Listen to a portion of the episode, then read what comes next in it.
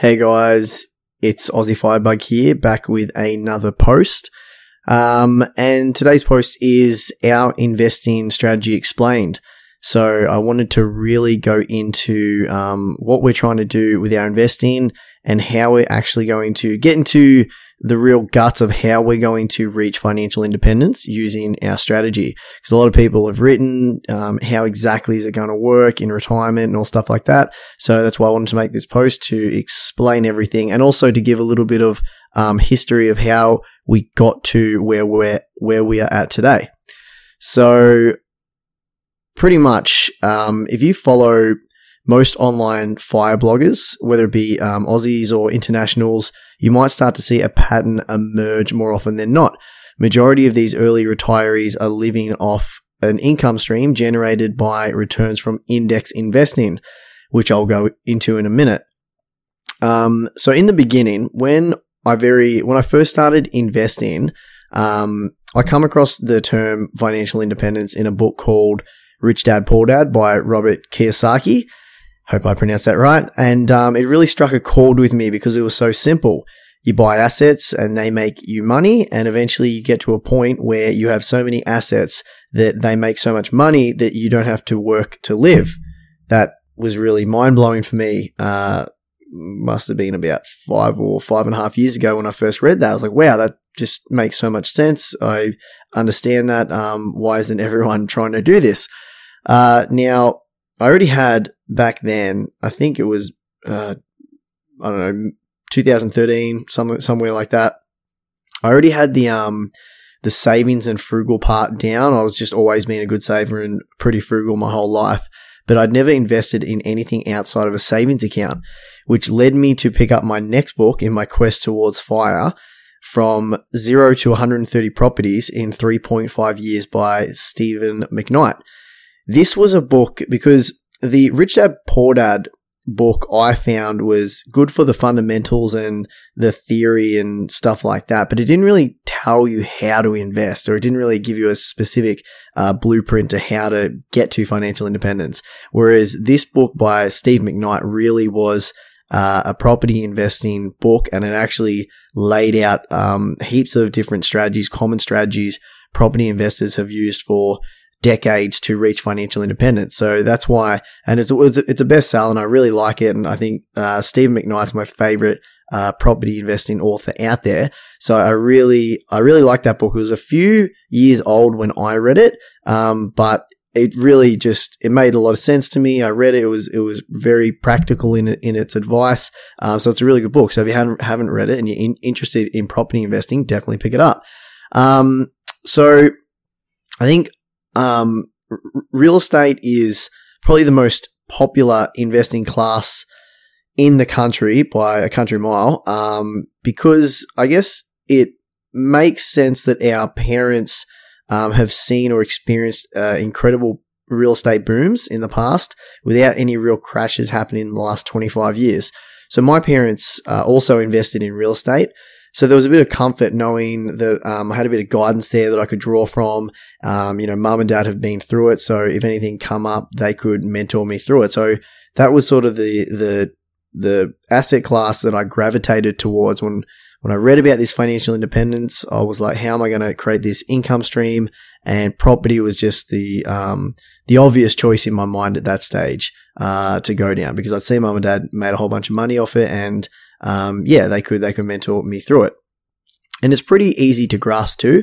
You know, you buy a house, you rent it out, you collect the rent. Uh, the rent covers the expenses, hopefully, and you sell it at a higher price um, and make a profit. Um, the other pop- popular strategy with real estate is you buy strong cash flow properties and where they bring in a surplus of rent after all expenses and you live off the rent. But this strategy is really hard to do at the moment in today's market because the because of the low rental yields in Australia. Um, so with time on my side uh, for letting my investments grow for a decade or for decades, um, my first strategy to reach financial independence was to create an income stream through real estate. And it went something like this. If I could buy 10 investment properties and hold them for 10 years, I could sell half of them and pay off all my debts. Because you know, the old saying goes, property doubles every seven to 10 years, which we really know is not true, but that's how the old saying does go. Uh, so after 10 years, I'd have five houses uh, pulling in rent with no interest repayments. So I'd sell five and I'd keep the other five, and I would have I would reach financial independence this way. Um, and if you're reading this uh, or you're, you're, watching this through YouTube, you can see that the tables here. Um, like I start off with 10 investment properties. Uh, the equity is 3 million, my loan's 2.4. And then if we fast forward 10 years, the theory was was hopefully going to be I had my 10 investment properties, the equity had doubled and gone to 6 million, but I'd still only had 2.4 million dollars worth of loans and the rent had gone up, but the expenses have also gone up a little bit. So then I would sell, I'd have five investment properties, $3 million worth of equity and the rent coming in would be 100 grand and my expenses would be 15 grand a year, which leaves 85 grand to live off a year, uh, which is extremely good. That's definitely financial independence for us. Um, so I was well on my way with this strategy. Um, I purchased my third investment property in 2015. And it was around this time that I discovered Mr. Money Mustache and index investing, which I'll go into in a, in a little bit. Um, so this, the strategy that I just explained with the real estate, um, that's, this has worked for thousands of Aussies and it really isn't a new strategy. I think if you talk to most people in real estate, um, and especially it, it appears to be, um, baby, boom, baby boomer parents, that sort of is a common, you know, advice like buy a house, wait 10 years, double and sell it and, you know, make all this money. So it, it really isn't anything new, but, um, there was a few things that uh, made me reconsider this strategy and ultimately why I decided to move to a new one. The first being that strategy one, being the real estate strategy, relies on capital growth. You can see in the first table, and again, you can only see this if you're actually watching this or you've read the blog post. Um, there's nearly a 20k difference between the rent and the expenses when I start the strategy. So I have the 10 properties, the- theoretical, of course, but this is what was I was planning to do. Um, so there was a 20k difference, a gap between the rent and expenses. What's not factored in here is negative gearing, which all my properties are negatively geared, but they're cash flow positive because of the tax refund I receive. The properties pay for themselves, but I couldn't actually ever retire of this ca- off this cash flow which is why the capital gains is imperative. Imperative, which without the capital gains in this strategy, it just doesn't work. The capital gains only works if someone buys the asset at a higher price than what you paid for it. And I, I just never felt comfortable breaking even or making a tiny profit each year with the hopes that 10 years down the track, everything would pay off. I felt investing should be like a snowball approach where you start off with a small trickle of pa- passive income and see it grow into a raging torrent over the years. So as I was going on to my third property and I was planning to go on to my fourth, that was always lingering in my mind that I, I feel I feel like it shouldn't be like this. It shouldn't have to wait so many years for it to all pay off. Um, so that was just in the back of my head. And the second reason um, we decided to, to change strategies, me, me and my partner, is the active investment um, part of property investing. There's just no way around it. Um, managing property requires time and effort. When I first started, I had all the enthusiasm and motivation in the world, and I wanted to do everything I could to reach fire as quickly as possible. And that meant that I was doing, um, you know, renovations, sweat equity. I was going down, traveling an hour to my investment property, um, you know, landscaping, doing the garden, help build the deck, everything like that. Anything I could you know, put in physically into the investment, I was willing to do just because I was so pumped up of reaching fire as quickly as possible. But five years later, my motivation for doing all that extra stuff has really fallen off a cliff. Uh, I would, I'd much rather focus on other things than worrying about managing my investments, to be honest. Um, to be fair, my, my properties haven't been too much of a hassle, um, at the moment. Uh, but in the original strategy, I'd have 10 properties, which I could imagine, you know, that's, that's a lot of properties to manage. So, uh, properties at the moment are pretty good, touch wood, but, um, yeah, 10, 10 is a lot. And the third reason, which ultimately swayed my decision or made my decision for me really, is around 2016, the APRA, which is the Australian Australian Prudent Regulations Authority, made it extremely hard for investors to with, withdraw equity and refinance their loans. This was to try to curb risky lending and make it harder for property investors, which I think wasn't a bad decision to be honest, because it was getting a little bit out of control. So they had to do something. So I wasn't fully against it. Um, interest rates went up on all my loans, and there was so many more hoops that I had to jump through to withdraw equity. Uh, it was about 10 times harder than it was in 2014 and 15 when I did it. Um, and looking back now, I was actually very fortunate to get into property when I did because interest rates were being cut and banks were financing loans a lot easier. Um, if I was to try to get three investment properties in today's market, there's no way I could do it. They just banks would not lend the money for me to be able to do it. So I went to inquire about my fourth loan and I was basically denied, you know, too much um, debt, not enough income, whatever.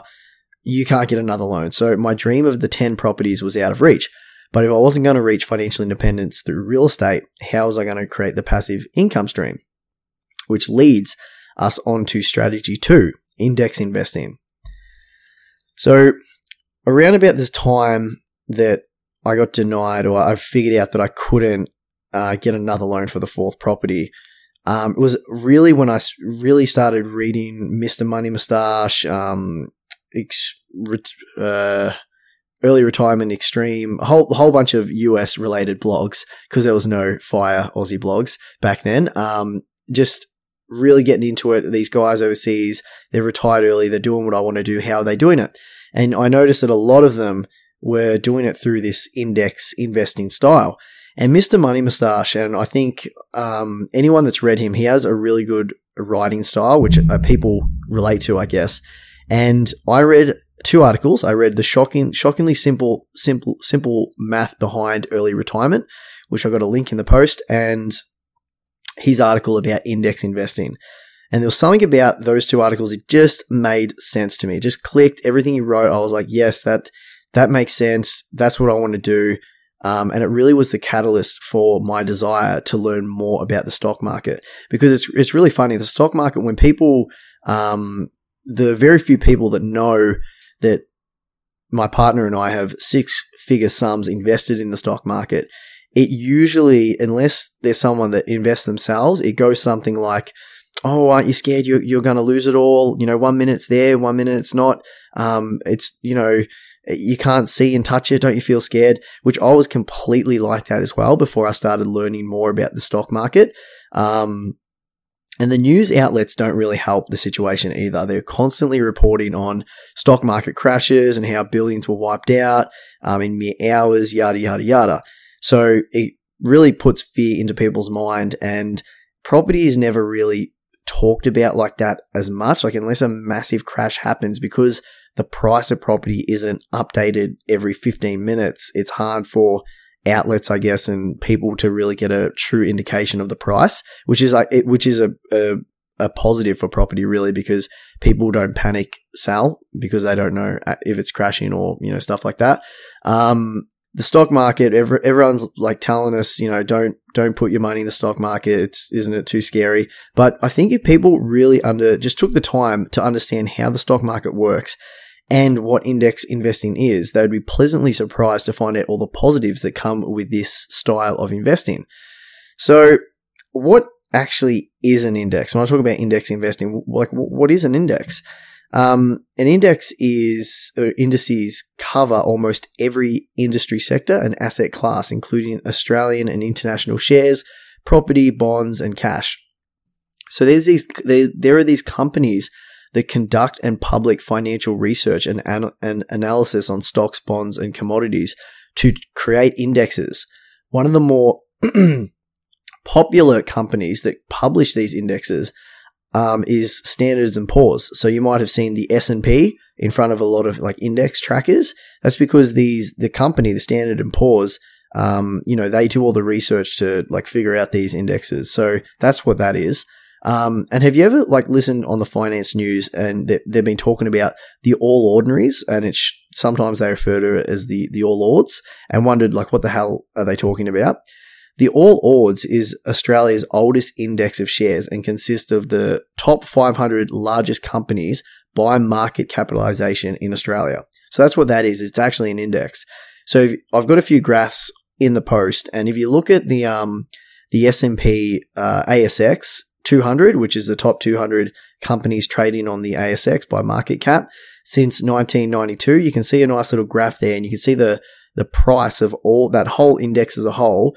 You know, go up, go down. It spikes around 2007, and then it comes crashing down when the GFC hit, and then it goes up, it goes down, it goes up and up, and then I've got one below it, which is the Dow Jones, which is the US index. Uh, and I've got the historic data of that index for the last 60 years. And you can see, you know, trends along, trends along. It goes, it goes up, up, up around 2000 and then it comes crashing down. That was the dot com um, bust that happened there. And then it goes up, up, up, and then it comes crashing down with the GFC. And then it's been on a pretty big bull run uh, for the last, like, I don't know, nine years or so. It's been, you know, just shooting up like that. And then the last graph, the graph I have is the Financial Times Stock Exchange, um, which is the top 100 index uh, on the Lon- London Stock Exchange by market cap. And you can have a look at that and you can sort of see the dot com um, bust happen and the GFC happen also. And why am I showing these graphs? Because the thing I want to illustrate is the there's a lot of trends in all three graphs, but the overall trend, which should be glaringly obvious, is the index is trending up. Given a long enough time and taking away all the peaks and troughs, the overall trend on most indexes, any index actually I can think I can't think of one index where given enough time it's not going up. It's it's trending up. So that's a fundamental pr- fundamental principle of index investing that these throughout the decades, these companies are trending, um, you know, up and they're, they're producing dividends, which I don't think the dividends are actually accounted for in those graphs, which make it even better because the dividends are getting paid out to the shareholders. All the companies are re- like are retaining the dividends and reinvesting it in the company, which as a byproduct will create the um, price of the share to go up, or it should. Um, so index investing another principle of it is that it's hard, it's really hard to predict which companies are going to do well over the next 20 to 30 years. In fact, it's almost impossible to predict that. Um, a lot of active fund managers try to outperform the index and charge you exuberant management fees with a promise of higher returns. The thinking behind this makes sense. Uh, you know, the managers have an army of analysts working 12 hour days using the latest um, analytical tools and data sets to ensure that they can choose only the best companies to invest your money in. But as history has shown, only a very small percentage of investors slash fund managers are actually able to consistently beat the index over a long period of time. And we're talking, you know, uh, 15 plus years beating the index. There are a few that do it, like Warren Buffett and whatnot, but majority of them don't beat the index when you account for the management fees that they, that, that they charge. So rather than trying to guess which investments will outperform in the future, index managers replicate a particular market or sector. This means that they invest in all or most of the securities in the index, with the theory being that investors as a group cannot beat the market because they are the market. But we're not trying to beat the market with index investing. We're just trying to ride the waves of the market because as we can see over a long period of time, the market tr- trends up, and that's the important part. So it's going up. We just want to be a part of that um, trend. Sorry, I'm I got a bit of a a chest cough here. Excuse me. So next part of it is the ETFs and Vanguard. Um, you know what what part do they play in this whole situation? So if you want to, how do you actually invest in in in, in an entire index?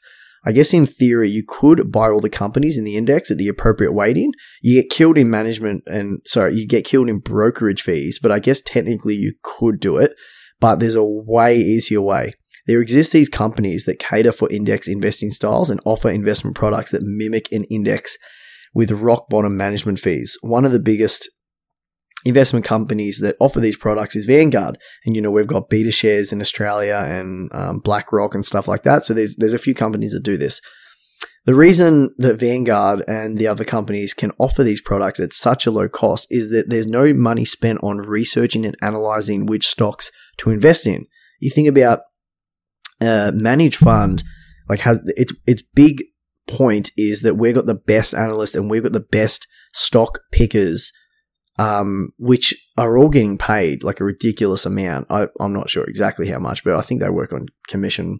But Vanguard and all and BetaShares and stuff, they don't have to pay this all these people to do all this research because they're not doing they're not trying to pick um, individual companies. All they're doing is getting the index data provided by such companies as S&P and removing or adding the companies in the index as they get the data plus a bit of paperwork and that's it. So just get that they just get the index data and say, you know, these are the top 200 companies in the ASX. All right, we're going to remove that one that dropped out. We're going to add this one in, this this come in and the appropriate weightings and off you go. That's, you know, it's it's super simple. So the index company is really doing all the work and Vanguard and all these other um ETF providers are just plugging in the information. That's why they can provide such a low management fee.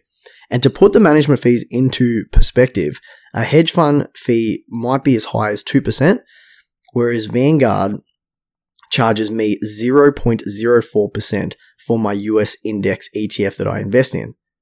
0.04. It's an incredibly low uh, management fee. Or to put it another way, if I had a million dollars in a hedge fund, they would charge me 20k a year on 2% for management fees whereas Vanguard would charge me $400 for that USN index. That's a difference between, that's a difference of $19,600. And if you were to reinvest that, that much money at 8% return over 30 years, that's a difference between, of $2.4 million over 30 years through management fees. So management, management fees definitely add up over a long period of time. Um, and you can either invest in Vanguard's fund, or you can buy an ETF, which is exactly the same investment product, but ex- but traded on the stock exchange. I've got a link to an um, article that explains that a little bit better. So, why we decided? Why did we ultimately decide to move to index investing? So, few points. I won't go into them in detail. That they are in the article, but it was mainly um, diversification. You know, our three fund portfolio has exposure to 6,000 companies over 30 different countries, um, whereas our properties are all located within Australia. They're in different states, but, you know, not very diversified. Um, liquidity is a big one. To get my money out of um, real estate might take me like a year to sell and get my money, whereas the um, on the stock market and the ETFs, I can literally put in a sell order and have the money in my account within two days that's extremely liquid. And also means that you can live off capital gains. Like it's actually possible to live off capital gains in a practical way because the because they're so liquid. Um, third point is cash flow, which is probably the biggest reason why we made the move. The path towards financial freedom is a lot clearer with ETFs. Uh, we know exactly, we know we need roughly, sorry, a million dollars in the market to generate enough returns each year to live off forever. The high cash flow liquidity makes index investing a popular choice among uh, fire chasers. And that's, you know, you don't get that high cash flow through real estate unless you're buying crazy yield rentals or something like that. Uh, fourth point was no more banks. So that was uh, like dealing with banks is just so annoying. Anyone that's done it, anyone that's, you know, got loans, withdraw equity a few times, it's just a lengthy process and um, leverage can have its place, but it's really not required. Um, and I really love the fact that I don't need the banks to continue investing. So that's a good one. Um, the passive income, you know, real estate, it, it's, it can be passive to a certain extent, but it will never be as passive as ETFs. That was a huge bonus um, just to see the dividends roll in every single um, quarter or whatever it is. Um, that was a big one. And lastly, we don't have to be an expert. I think if you're going to invest in real estate, you really need to know your shit. Like, I wouldn't be comfortable investing in property unless I knew all the ins and outs of the area like the back of my hand. Where are the jobs coming from? What's the economy of the area? What's the population population growth like? What's the unemployment rate like? And on and on and on I could go. When we buy the ETFs, we don't need to know anything because the because we're investing in the index. You don't need to spend all your time thinking about what stocks are hot and you know what are, what's going to tank, what's going to go well. The only thing we need to worry about every single time we buy is rebalancing our portfolio. That's it. So every single time we buy, we look at how much our three funds are taking up and which fund we need to buy. That's all we need to do.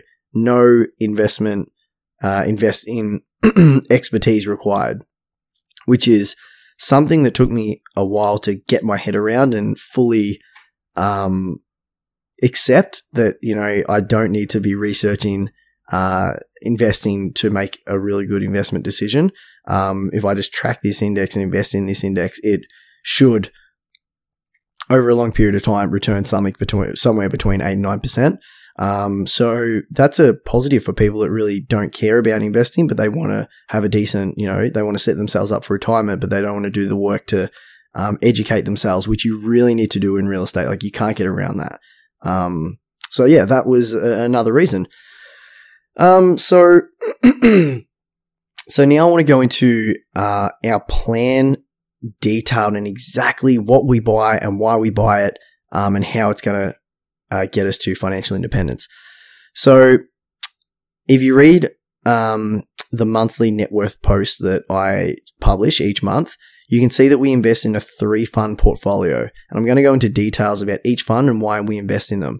But before I do, I just want to make uh, a point that management fees is something that I prioritize um, almost above everything else because it's a guaranteed return and it's something, it's, it's a known, um, factor with investing, whereas nearly everything else is speculation to a certain degree. So the MER, the management expense ratio, management expense ratio, or the management fees, basically, um, is really I put that at the forefront when I'm when I'm choosing ETFs. Like the MER is one of the most important things.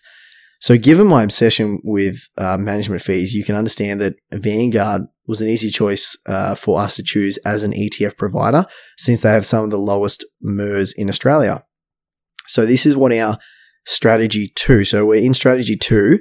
Um, we are currently going for 40% of our portfolio to be um, VAS, which is Australian shares, 30% to be VTS, which is US shares, and 30% to be VEU, which is the whole world minus US, which includes a tiny portion of Australian shares, but only like 2%. So let me explain each fund, uh, each fund in detail and why it's in our portfolio. So the VAS shares has a MER of 0.14% and its benchmark is the S&P ASX 300 index. Really, some people will argue that Australia is such a small percent of the world's market that it's not diversified enough and you're better off going global, which I, I agree to a certain extent, but the thing that keeps coming that draws us back to the Australian share market is really franking credits and its strong dividend yield. Um, I'm not going to go into franking credits too much, but Australia, for whatever reason, companies in Australia emphasize a higher dividend versus capital growth. I'm not 100% sure why this is. It's just, it just is the way it is. Uh, I'm sure someone out there can explain it to me. Um, the dividends and the franking credits, which I have a link to a really good article that explains franking credits, but long story short, it, franking credits are a unique um, advantage that Australian companies can offer Australian investors, and it's too good of an opportunity to pass up on. The with a strong dividend yield already of Australian companies plus the franking credits, you get a really really good dividend yield from from these um, these shares. So forty percent is really our cash flow king portion of the portfolio. Um, without the franking credits, I don't know if we would do Australian shares. To be honest, uh, that is really like the X factor there. Um, but I guess we'll see how we go. But the, the, the, franking credits and the strong yield is, is definitely why we have such a high percentage of our portfolio in VAS. Now, just on that, BetaShares actually released a new ETF called the A200, which we will actually be transitioning to if Vanguard don't respond next time we go to buy the Australian shares. Now, the A200 was a big deal in the fire community because the MER, the management expense ratio, comes in at 0.07%, which is half that of what Vanguard can offer at for the VAS, the, the equivalent basically. The the VAS and the A200 are slightly different, but all, for all intents and purposes, they're the same thing. Um, that's just way too good to pass up. And I'm surprised that Vanguard haven't responded um, to this already because I just can't see. I can't see an argument why you would choose um, VAS over the A200 when the A200 you're literally paying double the management fees for the Vanguard's version of the Australian um, index. So we'll be moving to BetaShares if they don't respond next by the next time we buy. The next fund is VTS, which is the US market. Now it's plenty diversified. I think the US take up like 40% of the entire world's market. It's insane. Um, it's really good. It's got good returns, you know, and the best thing I like about VTS is its rock bottom MER. So it's the MER for VTS is 0.04%. Crazy, crazy low. It's my, the lowest MER I think I can't remember. I can't think of another ETF in Australia that has a MER that low. Um, so I had thought about going 100% VTS before because of its low MER, but the franking credits keep pulling me back to um, the Australian market. And to get complete w- world exposure, we come to VEU, which is the last ETF that we invest in. So its MER is 0.11%, which is respectable. Um, and that's just in there in our portfolio to really cap off that global diversification. Um, so we're pretty much covered for unless there's a whole, you know, world meltdown like 2008 or something like that. So that's pretty much, um, the three funds, our three funds in a nutshell. Now, I want to point out that we are so diversified. We, for us to lose all our money, companies like Apple, Google, Microsoft, Exxon, Facebook, Commonwealth Bank, Shell, Samsung, like you get the idea. All the big companies in the world, like 6,000 companies, would all have to go bust for us to lose all our money. Think about how many people are employed and how many services that the top 6,000 companies in the world offer to the world. It's just insane. Like, I just cannot see a scenario where they all go bust. Now, there's a very good chance that a few of those companies could go bust. A very good chance. But because the index own with the index investing, there's such a small weighting to individual companies, like most of the time less than 1%. So the companies that go do go bust, and, and there will be some, you don't really see it affect the, the portfolio as much as you would think. Because if they do go bust and they're only taking up a very small percent of the weighting, they just sort of disappear out of the index and you do lose the money for, for that company. But what, as like a, a rebound, what will happen is a company that's a bit small might sneak into the very end of the index and then go through the roof with, um, like it might, the, the growth of the company just might explode. And you do see a little bit of that as well, but you don't see as much because you're only invested. The, the weighting of that company is very small. So it all evens itself out. So, um, over time, the market, you know, goes up and down, up and down, but again, the fundamental principle is that the index will trend upwards uh, given a, a long enough period of time. So, the 4% rule. So now we're on a rule that was based on a 1998 paper called the Trinity Study, which, long story short, I won't go into it too much, but it basically means that you can live off 4% of your portfolio value. So if you have a million dollar portfolio, you can live off 40k a year and your money will never run out. Now there's a whole bunch of things to like don't take that as the as gospel. Um, but that is the rule that we are sort of um, using to to like get to our fire number, right? So four percent. If you got a million dollars, you can live off forty grand. If you got two million dollars, you can live off eighty grand, and so on. So how much do we need?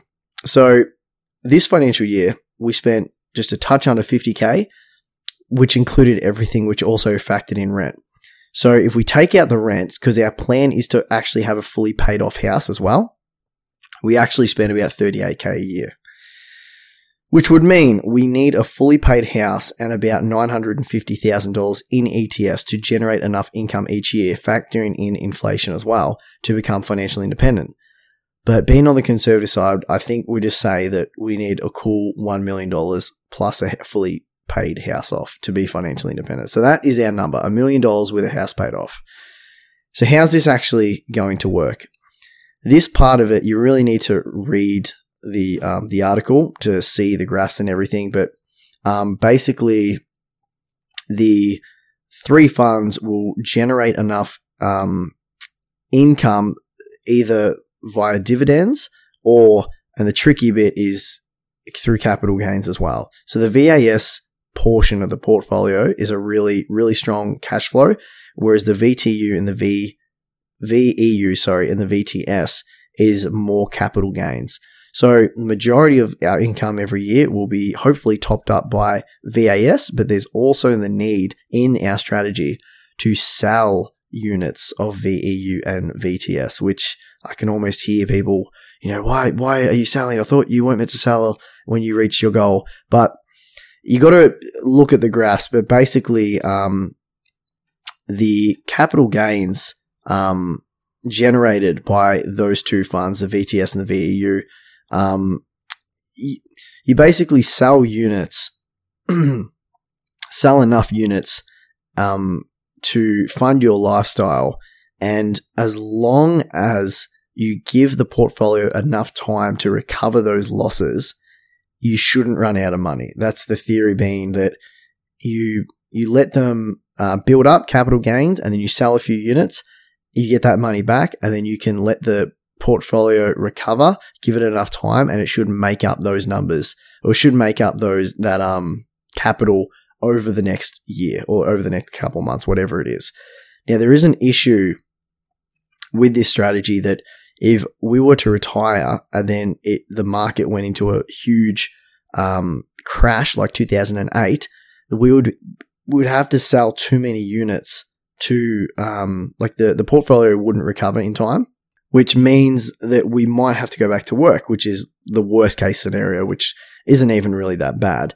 But um, that's um, that's basically how it's going to work. We're going to get a whole bunch of dividends from VAS, which we're going to live off, um, and then we're going to have to sell a few units from either VTS or VEU, uh, depending on which one did better.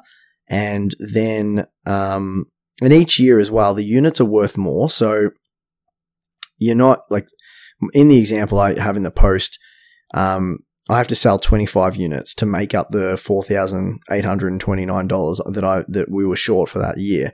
But when the, the portfolio actually grew in this example by 131, $131,000 and we actually took out of that portfolio 38,950 to live on, which still leaves us um, $92,326 up.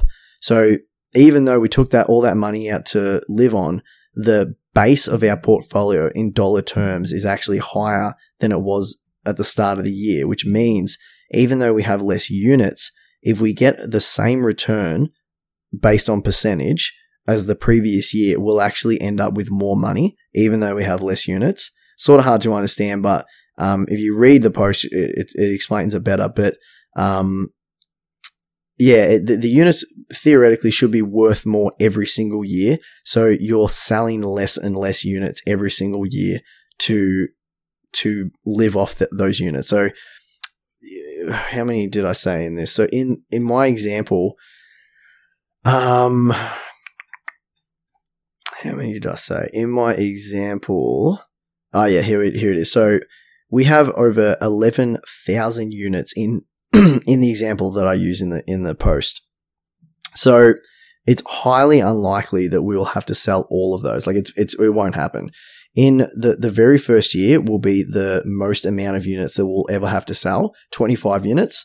And, you know, that's not a lot at all. So with 11,000, unless there was a huge crash like 2008 and we have to sell a whole bunch of units at a really, really low cost, um, that would be the only way that this would um, come undone. And if that was to happen, if there was a bear market or a huge crash, I would probably not sell, and I'd probably just you know pick up some work or some part time work to to cover those um you know selling low. Um, so I've already gone. What happens if we retire and another GFC hits? I've already gone into that. Um, so yeah, so retirement will come when we hit the portfolio of a million dollars and we've got a fully paid off house. That's when I will announce, uh, I'll declare at that point that we are financially independent. Um, and then we just, you know, what do we do then? We live our lives to the fullest. Um, we basically do whatever we want. Uh, the odds of us, me and my partner, both not working are low, to be honest. Um, I really think that we'll still have an income from some form of work, but it will just be work that is only ever enjoyable. Like uh, we'll never work for money that's unenjoyable, if that makes sense. So, um, I think that having that huge portfolio there as like a safeguard will always be there and will always be awesome, but it won't be, we won't rely on that as much as we think we will is my theory. Like if you read any of the um, early retire blogs, nearly all of them say that they earn some other form of income once they retire that was unexpected. So I think that will happen to us as well. But it'll always be good knowing that we've got full financial independence backing us up, um, and we could you know just quit our jobs or do whatever. So um, that's good. Now that is the full strategy of how we're actually going to do it. But I want to talk about potentially strategy three because I think I'm a, I'm a big believer in you know adopting new strategies if they make sense, and there's no reason to pigeonhole yourself into one strategy. So the third strategy is by a guy called Peter Thornhill. Now, I'm going to really go over this really briefly, but if the entire reason that I invest money is to reach the end goal of financial independence. And that is to have my assets generate enough income for me and my partner to live off forever. Wouldn't it make sense to only invest in assets that produce a high income? That makes sense. VTS and VAU predominantly return capital gains versus dividends, whereas VAS is the cash flow king out of the three because of the Australian index and Australia has the higher rate of dividends and its franking credits. So Peter Thornhill is this guy. He's an author of the bestseller Motivated Money, which details his investment approach to investing uh, for dividends, mainly in the um, industrial sector and not for capital growth. He's very, very big on um, uh, cash flow being the um, the true value of a share. Which, and if you read his book and you listen to it, some of his videos, it really just it struck a chord with me, and it really just made sense with me that in intrinsic value, I'm probably pronouncing that wrong, but um, intrinsic value um, should really be determined by the company or any investments um, ability to generate income over a long period of time. And it's the income that's the key. Uh, and it's the income that will pay the investor the dividend or be retained by the company and consequently have the share price go up.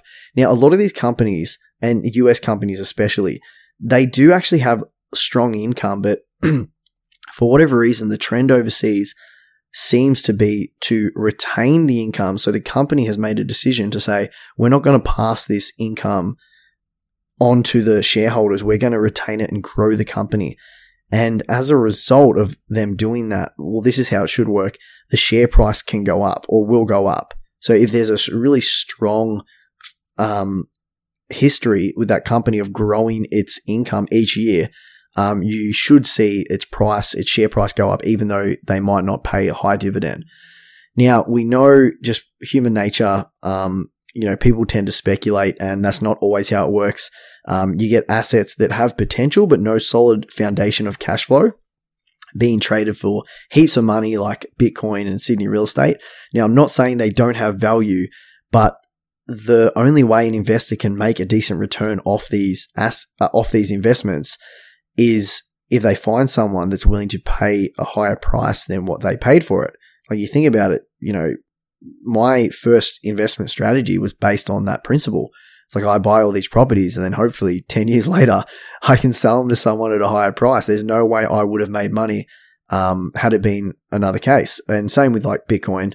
I don't, I don't want to get into Bitcoin, but you know, it's it produces nothing. Like it, there is no income that it generates. So the only way you can make money is if you sell to someone at a higher price.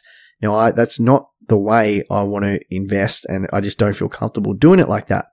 So Thornhill is sort of like a hundred percent Australian Australian stock sort of guy. Australian share, shares have the best dividend yield and and the most important thing is they give the bonus of franking credits. So when you combine these two high dividend yield and the franking credits, they make a really good argument for any Aussie investor to just go 100% Australian stocks. Now, I'm not 100% sold on this strategy just because of the whole diversification and everything like that. But the more I listen to Peter speak and explain this strategy, the more it does make sense. Um, you know, I'm not relying on having to sell units to fund my retirement. It's just 100% all dividend income.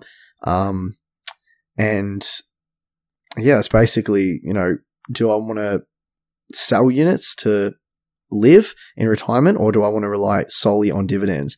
And the more I think about it, the more I think I only want to rely on dividends. So we haven't adopted strategy three yet, but it's something in the back of my mind that, you know, I'm constantly thinking about. So, um, wrapping up, I just want to, you know, hopefully that, hopefully I haven't rabbled on too much, but you can get a better understanding of how we are making our investment decisions and the thought and the process behind them. And, um, you know, how they're ultimately going to enable us to reach financial independence so we can retire early. So I guess concluding our um, our fire our official fire number is a million dollars with a house paid off. Um, and you know, I, I, think it's still a few years away until we reach that goal, but you know, each year, each month, we, we're getting closer and closer to the destination. So, um, and I'm having a lot of fun along the way, sharing it with you guys, and I hope you guys are enjoying uh, the journey as much as I am. So it would be really cool if you want to, you know, if you've got a similar strategy or, or on or on the same path or a completely different path, I'd really like to hear about it in the comment section of that article. Um, and I hope you enjoyed it. Until next time.